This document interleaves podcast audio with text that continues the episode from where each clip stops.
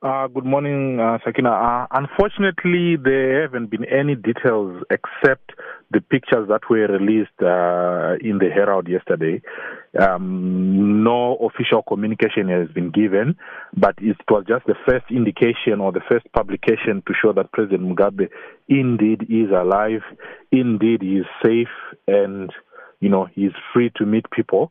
Uh, I think the most interesting fact or the most interesting uh, thing about it is that it now raises questions whether he really is under house arrest because he was allowed or he was we he actually had to travel from his private residence uh, and come to state house for the meeting. Then even after the meeting he was allowed again uh, to travel back to his residence. So really and today we we hear that he is supposed to officiate at the graduation ceremony of the Zimbabwe Open University.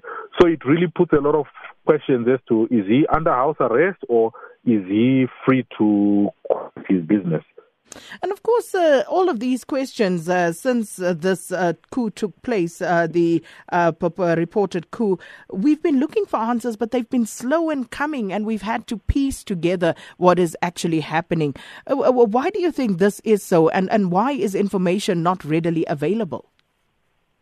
Um, it's it's been the nature of uh, Zimbabwean authorities to uh, not to release information. You know that information, even under normal circumstances in Zimbabwe, especially from government circles, is very hard to come by.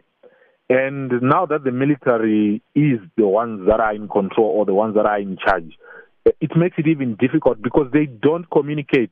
What they communicate once and they do not take questions. They just give you what they, they, they think or what they believe is is what you need to know. And apart from that, everything else that you get is speculative. Everything else that you get is actually uh, fake news because people are just anticipating, people are speculating, people want answers, but answers are not being given.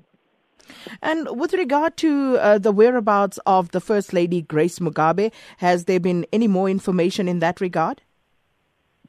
Uh, no information, no confirmation. But, you know, under the circumstances, the information that we have um, from reliable sources that she is still in the country, but there has been no official word. But you know, under the circumstances, we I think it is safe to say that she is still in the country because the sources that have uh, communicated that, uh, in as much as they want to remain anonymous, you know, these are people that we know that are in the in the you know circles of authority, people that are in the of of the know-how. So they are saying that she is still in the country and uh, she is still uh, at the president's uh, residence uh, in Borrowdale. And what about the ministers, some of whom we uh, learned earlier in the week had been arrested? Uh, so, how many ministers have been arrested at this stage, and uh, do we know the whereabouts of the rest? Um, the most interesting thing is that um, um, the military or some people that we speak to uh, do not want to use the term arrest. They would say detained. Um, uh, for better, I don't know, for, for, for their for the for their own reasoning, uh, and for their own uh, convenience. They want us to prefer us to use the word detained because they are saying these people have not been arrested. The, the military is not arresting anyone. Uh, so really, uh, the, uh, it's also interesting that uh, Professor Jonathan Moyo was rumored to have been arrested, to be among the one among the one of the people that has been arrested. But today, uh, at the of, of, at this graduation ceremony, him being the minister of higher and tertiary education, he's also supposed to be part of the delegation that's going to be there. So if he attends this meeting, then it really, um, you know, confuses the situation as to say, is he under arrest? Is he detained or what? So really, we wait to see how events develop today and see really if the if some of these reports that we have been getting are correct or are were just fake news. And just a final one, uh, what about the whereabouts of the former Vice President Emmerson Mnangagwa? Um, again, uh, his actions since his uh, uh, dismissal from government by President Robert Mugabe have been very elusive. He's been very careful. He's been very, he, he just disappeared from the public eye.